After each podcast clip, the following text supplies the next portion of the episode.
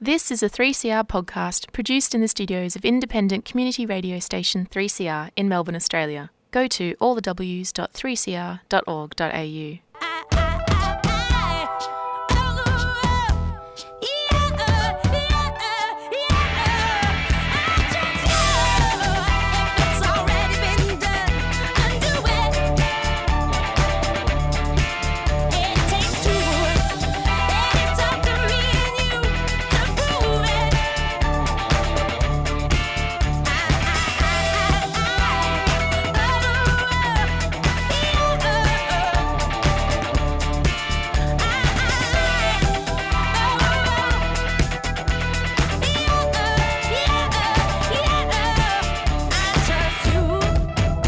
Gossip, Heavy Cross, 3 after 4. You're on In Your Face on 3CR with James. Thanks heaps to Matt for an awesome burning vinyl. Well, on today's show, we speak with Professor Gilda Tachedjian from the Burnet Institute about an HIV cure, injectable HIV treatments, and women living with the virus. And we also speak with Dr. Denton Callander. He's from the Universities of New South Wales and New York, and we chat with him about a male sex work study here in Australia. And of course, at 4.40, Jane Green returns in the studio from the Vixen Collective to talk about the campaign for sex work decriminalisation here in Victoria. Well, Professor Gilda Tachedjian is from Melbourne's Burnet Institute, and yesterday I spoke with her about an HIV cure, treatments, and women living with HIV. Gilda, there's been reports that several people have been cured of HIV, but what's really going on there? Are they just in remission? How does it work scientifically? Right, so I think um, it's probably a bit premature for at least talking about the London patient as being a cure probably the best that we can say it's remission at this stage. And I think it's potentially exciting because it indicates that um, the first uh, individual, the Berlin patient, Timothy Brown, indicates it's probably not a fluke that that individual has been living uh, without HIV for about 10 years. So it's, it's basically not a fluke.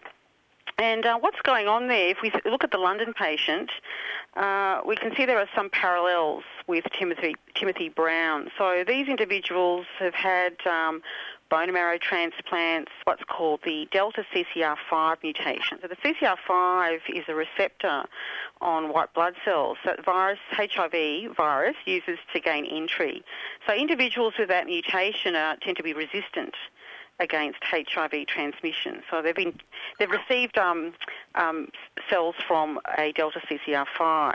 The other thing that um, is common between the two patients is they've had graft versus host disease. It's a mild version of that, and basically what that means is that you know having an allogeneic um, stem cell transplant.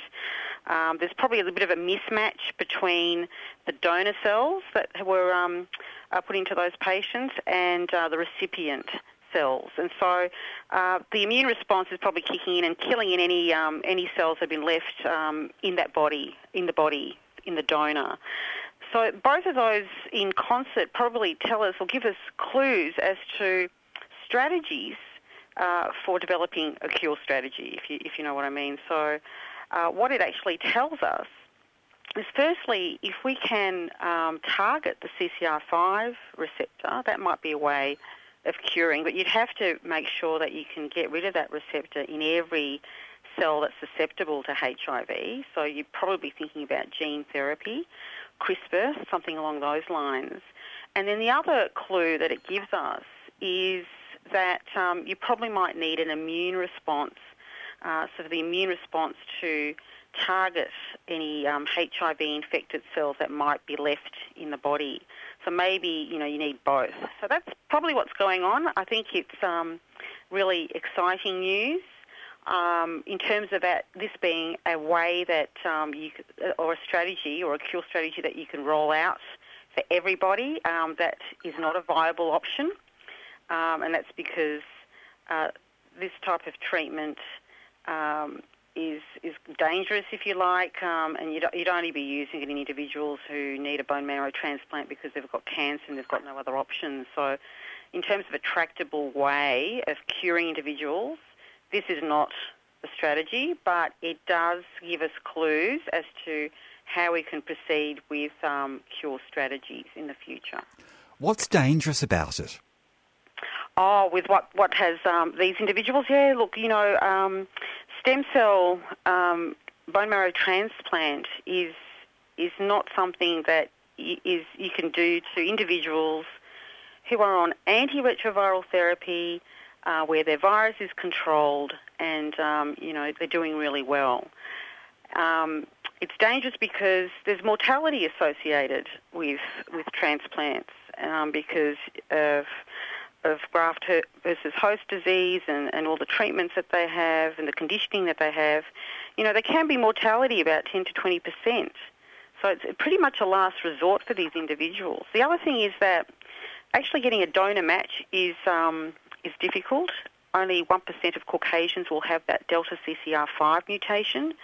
So finding a donor with that mutation that is actually an allogeneic match um, will be challenging as well. So, I mean, it's it's it's exciting. It tells us ways forward, the way forward, but it's not something that we're going to be rolling out um, to H- people living with HIV to cure them.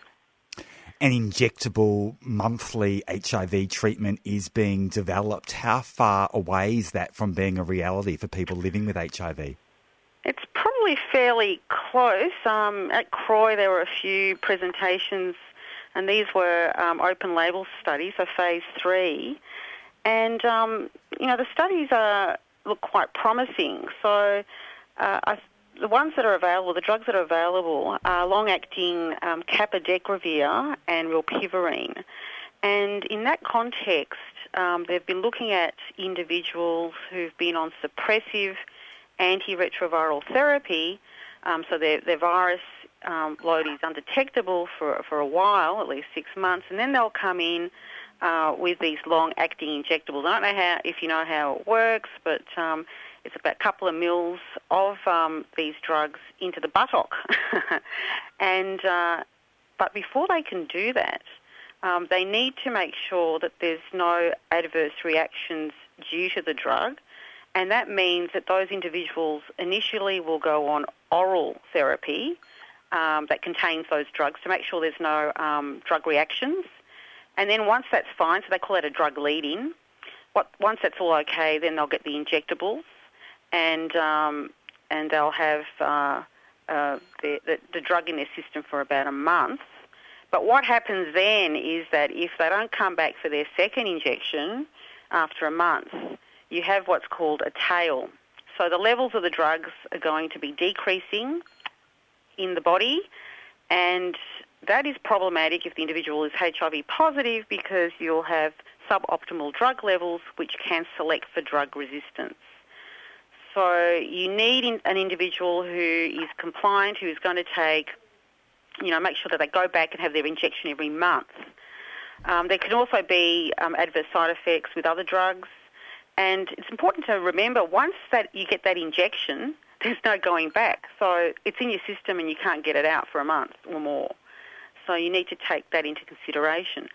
But having said that, um, it looks like individuals who have uh, participated in these trials um, have found it quite um, acceptable. About 80%. Um, they prefer to take it than oral. I always like to say, you know, you don't have one size fits all. Some people might prefer to take um, tablets orally daily but there might be individuals who might prefer um, the injectables. Uh, it could be more convenient for individuals who may be travelling and they don't have to um, carry their, their pills around.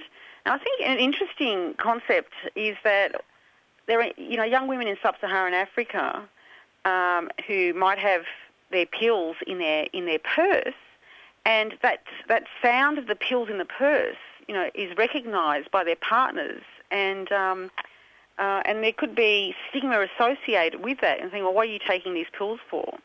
So an injectable would be a discreet way of protecting or uh, an individual who is HIV positive. So in terms of how far off we are, I mean, fairly close. Uh, the question would be, um, how much would it cost? Um, and presumably, you know, for resource poor settings, it might be a little bit longer before it becomes available. But, you know, it's an exciting thing and it's great to have a variety of ways um, to be able to um, get treatment. It's also being looked at in terms of prevention as well. So individuals with high risk of HIV infection or HIV negative, um, there are trials looking at um, getting a, an injectable to protect themselves against HIV instead of taking a pill daily. So injectable PrEP. Yeah, absolutely. Yeah. That's Gilda, exciting. tell us about some of your current work regarding women and HIV. I know you're kind of at the forefront of, of that field. Yeah, we're delighted to talk about that. So, um, I guess in Australia, when we think about HIV, we probably don't think about women, but globally, um, individuals who are infected with HIV, women would be almost 50% globally um, of the 1.8 million that have been infected in 2017. And the majority of those individuals are actually in sub-Saharan Africa. And there's some incredible statistics like 7,000 women and girls get infected a day globally. So it, it's quite a big problem. And um, again, the statistics show that in sub-Saharan Africa, um, adolescent girls and young women are up to three times more likely to be infected with HIV compared to their male counterparts. And we know there are gender-based issues that are um, uh, causing that or, or, promoting that. So when you've got young girls that are having sex with older male partners are more likely to be infected with HIV. Uh, but there are also now, we're beginning to understand that there are biological factors that are also driving this increased risk.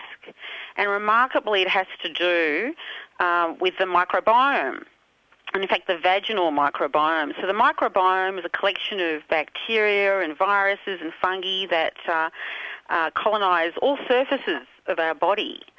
And um, in, with these young girls in sub-Saharan Africa, they do have a vaginal microbiome, but it's not optimal. And uh, this non-optimal microbiota is associated with what we call um, genital inflammation, so subclinical genital inflammation. And that genital inflammation results in um, recruitment of HIV target cells to the lower female reproductive tract and also um, diminishes the, the um, epithelial barrier or the mucosal barrier so that the virus has a greater um, chance of getting through that barrier to infect target cells. And so what we've been asking over the past seven years is, okay, right, so relative to these women with the non-optimal microbiota, you have women who seem to be protected against HIV and they have beneficial bacteria and these bacteria tend to be what we call lactobacillus species. And these lactobacilli produce products we call, and one of the major products is lactic acid. And lactic acid does remarkable things in the vagina.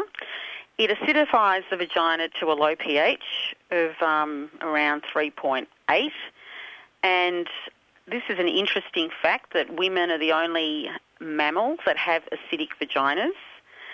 And that acidity is important because it kills pathogens and viruses.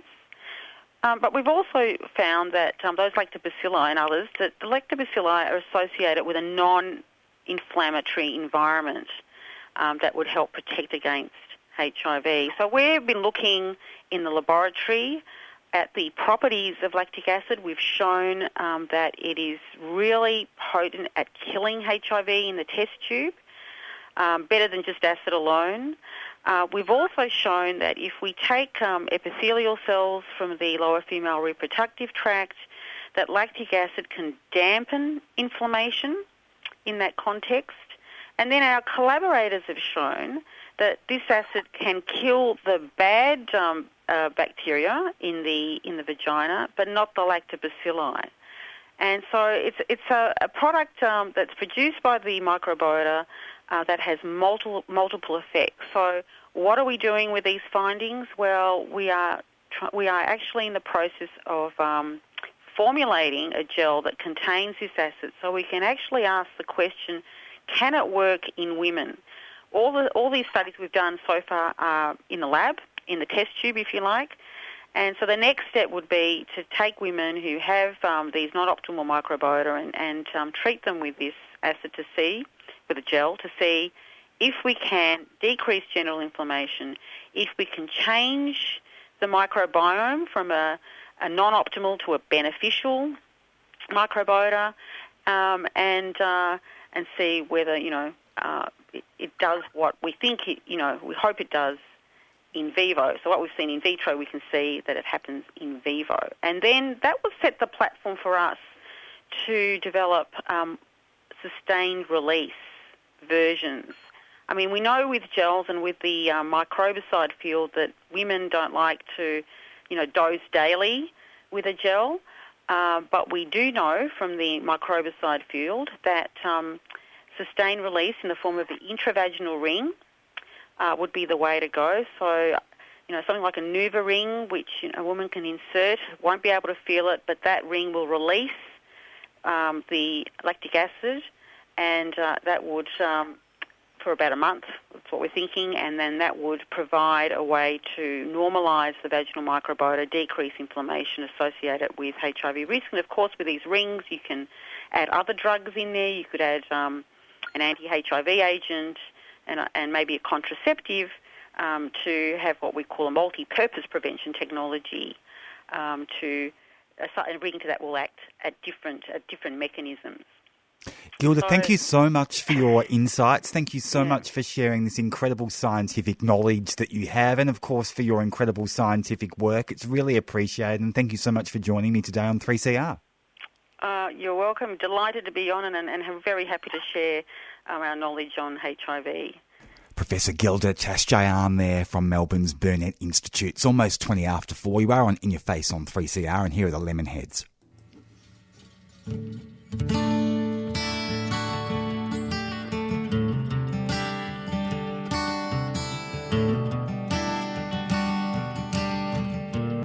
Don't you bring me down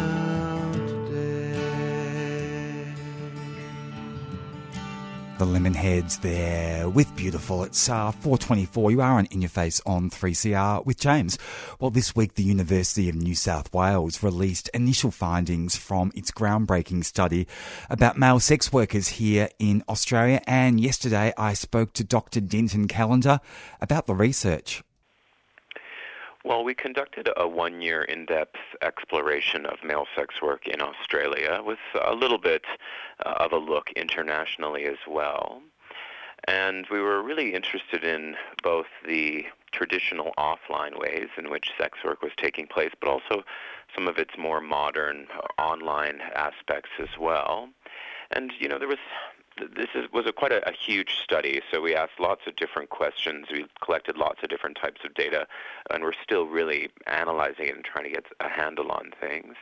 But we were particularly interested in, you know, the diverse ways in which men were engaged in sex work today. So often I think when people imagine sex work, they probably picture someone on the street, maybe soliciting from a car. But the reality is that Today, the vast majority is taking place online, and more than that, it's taking place in almost every corner of the internet that you can imagine. So, you know, you have people who are um, developing online personas that they use to attract clients, maybe through traditional social media like Instagram. You have paid subscription services that people use to distribute sexual content through platforms like Patreon or OnlyFans. And then, of course, you have the more traditional online sex work spaces where people maintain profiles, they receive reviews, they host cam shows, they connect with potential clients. There's so much going on around the act of sex work itself. But that's really only part of the story, and we were really fascinated to be able to document the vast array of community-based activities that are taking place online as well. So you have people engaged in advocacy. There's a huge Twitter uh, community of sex workers and their allies engaged in supporting the sex industry. You have people who share information. You have vast discussion forums, and you have some uh, some support services that are engaged in all of these activities towards, uh, I think, trying to make sex work safer and healthier for all involved. What did the study tell us about the uh, benefits decriminalisation would have on sex workers' lives? Yeah, so this study added um, another piece of evidence to the, I think, quite considerable body of international evidence that suggests when you decriminalize sex work, you make it safer and healthier for all involved. So we spent a lot of time talking to male sex workers and their clients in pretty much every state and territory around Australia. And as you and your listeners might know, there are different laws around sex work and different types of regulation in each jurisdiction. And we encountered considerable confusion and concern around, you know, what those were and, and what was okay in one state versus what wasn't okay in another. And in particular, there was quite a degree of a fear around police, in particular, seeking to entrap male sex workers uh, around things like condom use or non-use or where and when you could solicit and that sort of thing. So there's no question that regulatory frameworks can introduce a high degree of uncertainty that is part of why people maybe do things that put them at risk, whether it, we're talking about sexual health risk, personal safety, or just the, the type of anxiety and stress that can develop when you're concerned about being arrested because, frankly, you're not sure what the laws are.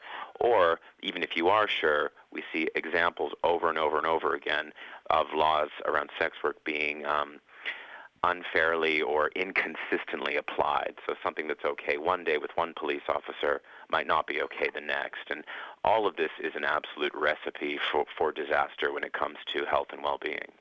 How prevalent is bareback sex among sex workers here in Australia with their male clients? And I'm thinking obviously male sex workers. Yeah, so we didn't actually uh, assess something like prevalence, which really takes um, quite a uh, it takes a larger and a different kind of study. But we did talk to people about their condom use practices, and we found, as in the general community, that some sex workers, male sex workers, were engaging in condomless sex with their clients, and some weren't. It really depended on the individual as well as the individual scenario. We know, of course, that there are new ways to protect yourself from HIV. So, uh, if your partner is on treatment or if you're taking HIV pre exposure prophylaxis, the likelihood of transmission is virtually non existent. But as I said, in some states and territories, there are laws around condom use um, when it comes to sex work. And so it's clear from talking to, to these guys that there's lots of different things that people are doing, um, but at the end of the day, they're paying very close attention to their sexual health and to the sexual health of their clients. So it's it's not a wild west here, as is happening in the broader community. People, uh, including male sex workers, are taking on diverse forms of prevention and safety. What kinds of peer support do male sex workers access, and is it mainly informal? Yeah, so Australia is really lucky, actually. It probably has, from my assessment, one of, if not the best, um, offerings of peer support for male and female sex workers. And you know, you'll find in uh, again, everything tends to be a little bit different in each state and territory, but in many of them, you get a diverse offering of in-person support, um, free access to condoms and lube, um, peer support delivered either in person or online, uh, a host of information hosted uh, digitally, uh, and even in some in some places digital outreach. So uh, profiles that are hosted on male sex work sites to give sex workers an opportunity to, to interact with these support services should they want them. Now, one thing we did know, uh, or did know, learn, I should say, from talking to sex workers as well as the organizations that support them, is that for the most part, male sex workers take quite a, um, you know, don't call us, we'll call you kind of approach to support. So it's important that they know it's there when they need it, but for the most part, it's it's a more of a passive engagement. That being said, we we observed and we spoke with people who were involved in range of advocacy activities, and there is um, certainly in the online space an opportunity for people to engage uh, with each other as well as support services, which you know is really important for, for combating some of the risks that are associated with sex work. Victoria is the only state that doesn't have funded uh, peer support for sex workers. Did male sex workers tell you that that made a difference for them? Did you find that the study varied in Victoria because of that in any way? That's a great question, and it, and it is too bad that there isn't funded peer support in Victoria. Uh, men in that state with whom we spoke didn't identify that specifically. As I've said, it's kind of a more of a passive engagement. But what we did find when we spoke to sex workers in states and where that kind of funded peer support was available was that they frequently referenced it as as a uh, as an opportunity or as a, a port of call for them if and when they needed support. So when it's there, it's definitely being used. It's definitely seen as something of value. When it's not there, you know, uh, maybe it's you can't miss something you don't know that you don't have kind of thing, but it, it's clear that these kind of peer support models play a really significant role in helping support the health and well-being of sex workers. And it's a shame in Victoria, which from our study we discovered has the second highest number of male sex workers uh, in any state of Australia, following, of course, only New South Wales it's a shame that those kind of models and the funding for them haven't really taken off in quite the same way. To what extent did your study focus on uh, drugs being the payment for male sex work uh, rather than money? Uh, what we used to call opportunistic sex work, I'm sure it's called something else now. But did that pop up at all, where where it's not cash that's the payment, it's something else? Yeah, so we did. That is that is a, a, a, topic of growing interest among sex work researchers across the board, and it does seem to be more common among male sex workers compared to their female peers. And it's not always just drugs, but it might be, you know, a place to sleep or a new phone or, you know, there's a lot of. At the end of the day, we all pay for sex, right? We all sex is an exchange in one way or another. Um, but there can become sort of a gray area between, well, did that person just do me a favor or is that sex work? And what we found from talking to guys is that they don't really view, for the most part, the exchange of things like drugs or a meal as a form of sex work. For them, it's just part of the negotiation of sex. And that's not necessarily a good or a bad thing. It just means that we have to be more creative in how we think about reaching those people because even if you don't see it as a form of sex work, the reality is is that it does meet our definition and as a result it, it carries with it some of the, the challenges that we might associate with the sale of sex. So we need to be able to reach those guys where they are. You know, we need to be able to to speak to them in a kind of language that makes sense because we know that the vast majority of male sex workers in this country are doing so on a casual or contextual basis. So maybe they're getting offered uh, a bit of cash online, or as you say, maybe uh, they're engaging in sexual activity for things like drugs or other kind of uh, you know com- commodity exchange. It's it's not. Um, uh, th- we didn't get a sense that this was a much riskier thing but it's just a different kind of sex work that in turn requires a different kind of approach, particularly because these guys don't see themselves as sex workers.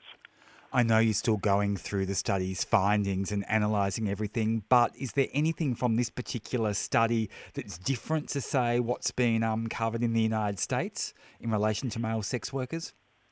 Yeah, so it, it actually is quite a bit different. I mean, there are similarities and differences. So I actually live in New York, and, and I do sex work research there as well.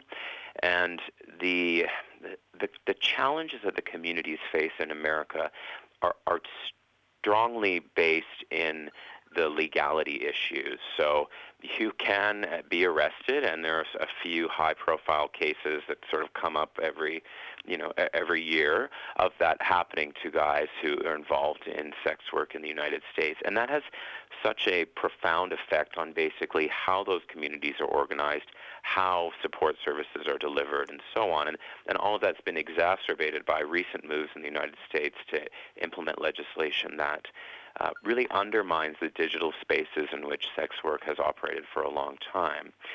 So those kind of issues are remarkably different, and, and I think Australia, for the most part, should feel very proud and excited about the way in which sex work has been supported. Even though there's there's lots to be done yet, and lots of ways things can be improved, uh, in a global sense, it's probably among the best. It might even be the best anywhere in the world, and that is owing largely to the the uh, progressive legislative frameworks that are in place. Even in states that don't have decriminalization, uh, it's common that legalization is the is the model. So you know that opens up huge avenues for support. That being said, we often think about um, particularly in this digital age, there's sort of a global community, or, and certainly there are global norms that become part of how male sex workers in the United States, in Canada, here in Australia, how they organize themselves. So as we see new forms of HIV prevention being rolled out around the world, you know, this is really shape, reshaping the language, uh, the way in which people sell sex, and that, of course, is filtering through these international um, platforms for sex work. So websites like RentMen, these are major international juggernauts that, that feature sex workers in you know hundreds of countries around the world. And, and because they operate on an international level, they help develop international norms around male sex work that get taken up, whether you're in San Francisco or Sydney or Perth. Um, as I said, there are certainly some some variations between countries, but also some remarkable similarities. So it's been really cool to be able to, through this study, and, and it's something we're still doing, but be able to look at both the things that are unique to Australia, but also those things that are common internationally. Does your study tell us anything about trans men who are sex workers here in Australia?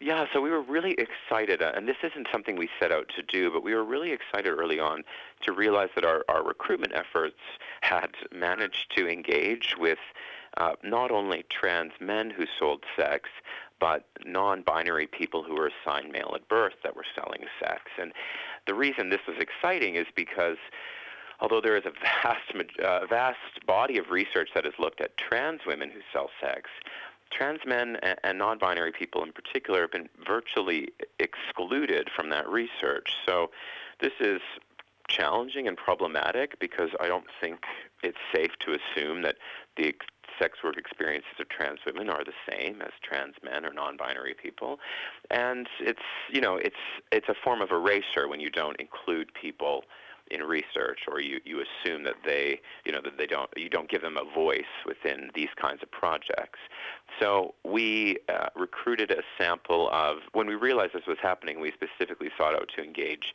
a few more people uh, who would meet the, those uh, characteristics and I think we ended up recruiting four trans men and two non-binary assigned male at birth people who were selling sex in the male sex work space in this country. And uh, my colleague Ryan has con- been conducting analyses of these interviews uh, to understand the kinds of issues that that this group face and, and how they might be similar or different to cisgender men who sell sex, trans women who sell sex, and so on. And, and we have been finding some some very fascinating things, including the ways in which male sex work spaces don't really make um, we don't really make it uh, straightforward for trans men to sell sex, and there's a lot of uh, transphobia that goes on, including from clients of sex work. But a lot of exciting opportunities for, you know, expanded education around these issues. There's definitely a market for it. So then our question becomes, how can we support trans men and non-binary people who are selling sex in this space? You know, what what changes need to be made, particularly to the structures of these of the websites that they're using, because the websites that they're using just you know they they can't even fathom that there's a trans man involved in this kind of exchange, and and that's again a form of erasure, but it um, it's also quite a simple thing to change. So now that we're starting to collect and analyze these data, it's the first data set of its kind that I'm aware of internationally.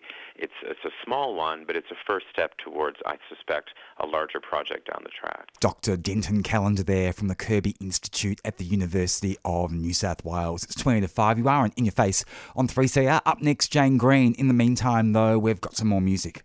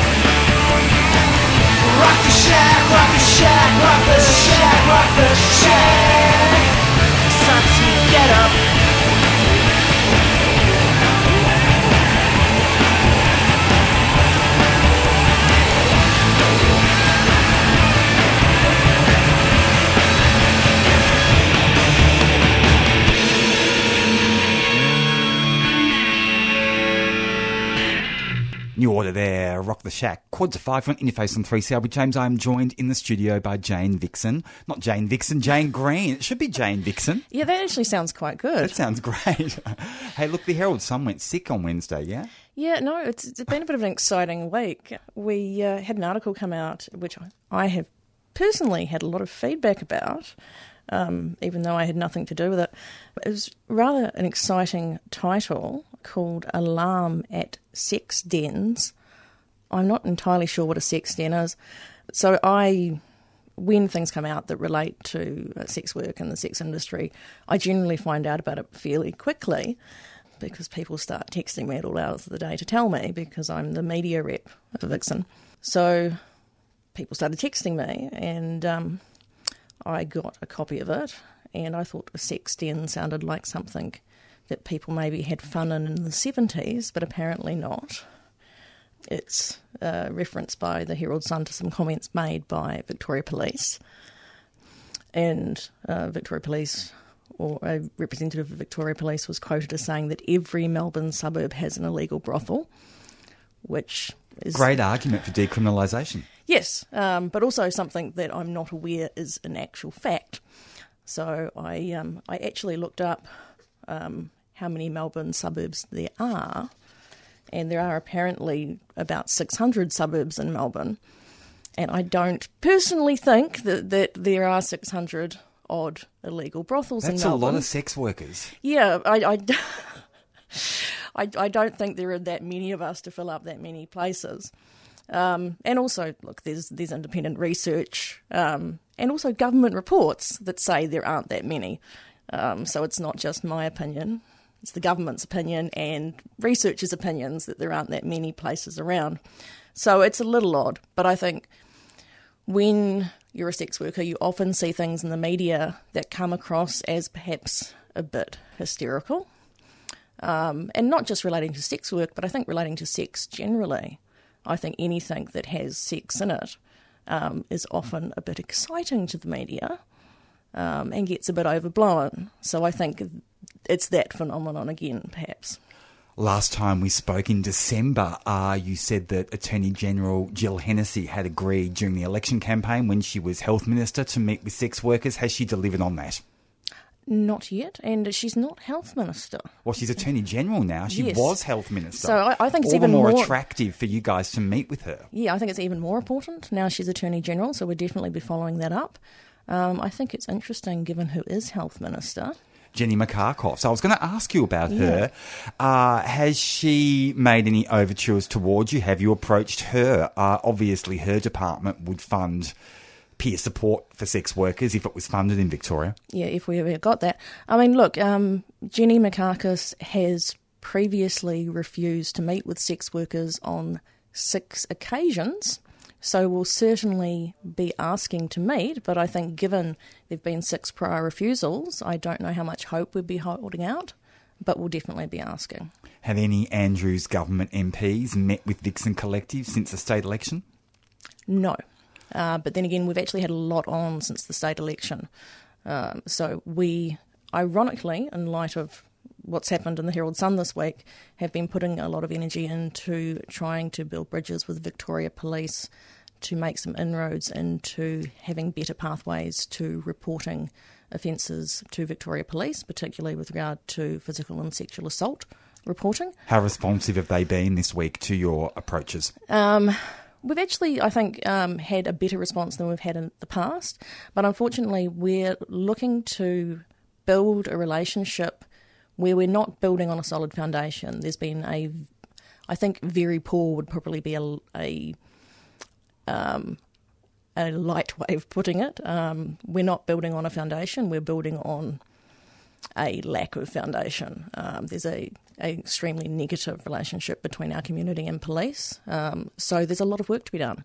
And while we've certainly had conversations with police, incidents like this week, um, where there are statements made about our community that aren't based on fact um, and are in the in the eyes of our community based on stigma and stereotype continue to erode that relationship where we really need to be working hard from both sides to build a relationship of trust.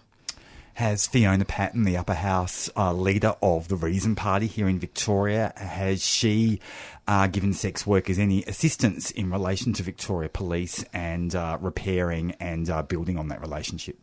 Oh, look, I, I think they're separate things. I think, um, in terms of the decriminalisation campaign, I think it's not about any particular party, it's about all parties. But I'm surprised she hasn't been all over the Victoria Police article in the Herald Sun.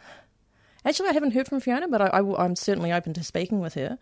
Um, but I think sex workers and our families and friends and our allies are in all electorates, and it's the responsibility of all MPs to ensure that workers' rights and safety and health um, is looked after. It's not the responsibility of just one party. So- Absolutely. now, just speaking of electorates, we've got the federal election coming up in May. What activities can we expect from sex workers? Will there be any uh, candidates with perhaps unsavoury views of sex work being targeted by Vixen and Scarlet Alliance and other activists?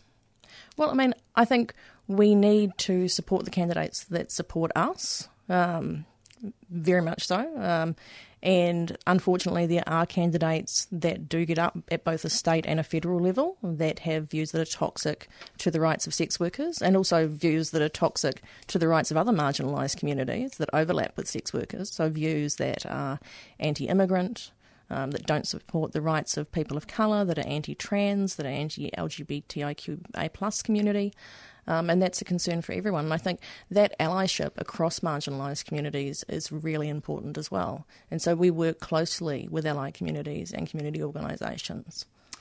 We had Adam Pulford on the show a couple of weeks ago from the Greens. He's their candidate for Wills here in Melbourne at the federal election.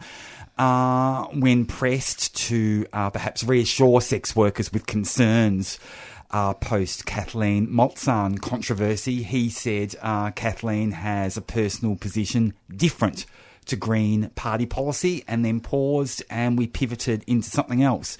Now, that's hardly a ringing endorsement. You must be happy with that. Yeah, I mean, look, it, it's a continuing frustration for us, and I don't understand how parties can continue to run candidates that don't support basic principles of human rights for all members of the community. It was interesting. He didn't defend her. He kind of threw her under the bus, really, politically. I thought. Good, and more of them should do it. Um, and look, it's been upsetting for our community in the past when federal members of the Greens have come to Victoria and consistently campaigned for Kathleen Maltzahn election after election. And with the federal election coming up, I think we'll bear that in mind. There is a Greens uh, group in Richmond uh, that was basically, I think, set up. You know, as a as a response to your campaign against mm. Kathleen Maltzahn, have they approached you at all? Are you talking about the the um, Greens that were actually concerned about the issues within within their own party. Yeah, and they've set up this group, this activist group or this advocacy group, uh, uh, for progressive Greens who are supporters of sex work. I've seen them on Twitter. Uh, have they made any contact to Vixen at all? Oh, look, well, we've had contact not just with that group, but with a quite astounding number of Greens members.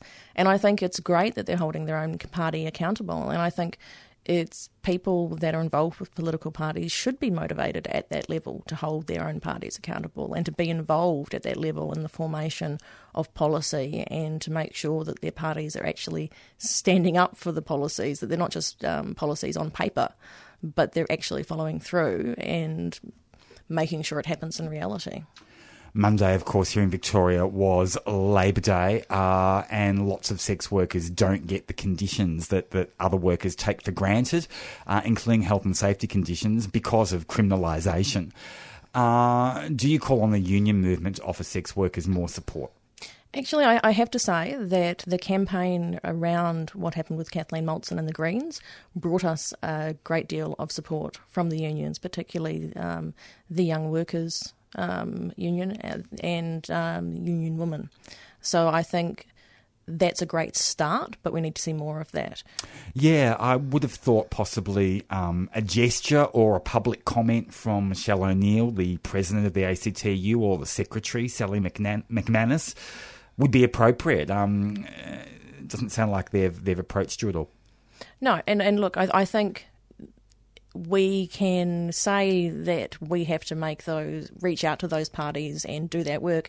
But at the end of the day we're a voluntary organisation that runs with a small unpaid staff and when we say we need allies to reach out to us and participate in our decrim campaign what we're saying is we need those people to do that work and actually literally reach out and make that connection for us.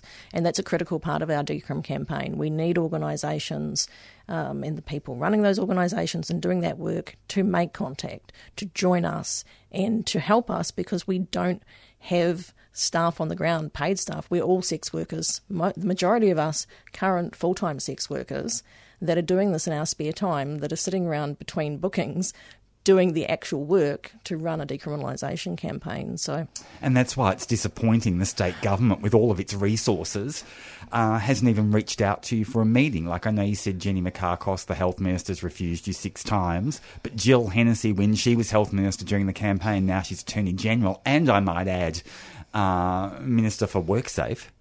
I would have thought she would have come good on that promise. Uh, I guess there's plenty of time. No, I, I think there are so many things we need to make happen and make happen yesterday um, that, yeah, I, I think there's not enough time, really. Jane Green, we're out of time. Uh, Jacob Case is up point. next with a with a Friday rave. Thank you so much for joining us. I can't believe it's been three months since you were on the show. Uh, lots has happened. Uh, I was wondering when the Herald Sun would dive into this issue, and they have, but it sounds like you're building bridges with Victoria Police, so that's a good thing that's come out of this. Yeah, we, we're trying, um, and we will continue to do so. And look at this, we've now got a nice topic for conversation next time I meet with them about sex dens four to five. You are on In Your Face on 3CR. We are out of here. Jacob is up next with a Friday rave. Taking us out is Lily Allen with Apples, and we'll catch you next week on In Your Face. Do you remember way back when at my old flat? We stay in bed all day having sex and smoking fags. So much has since then I wish we could.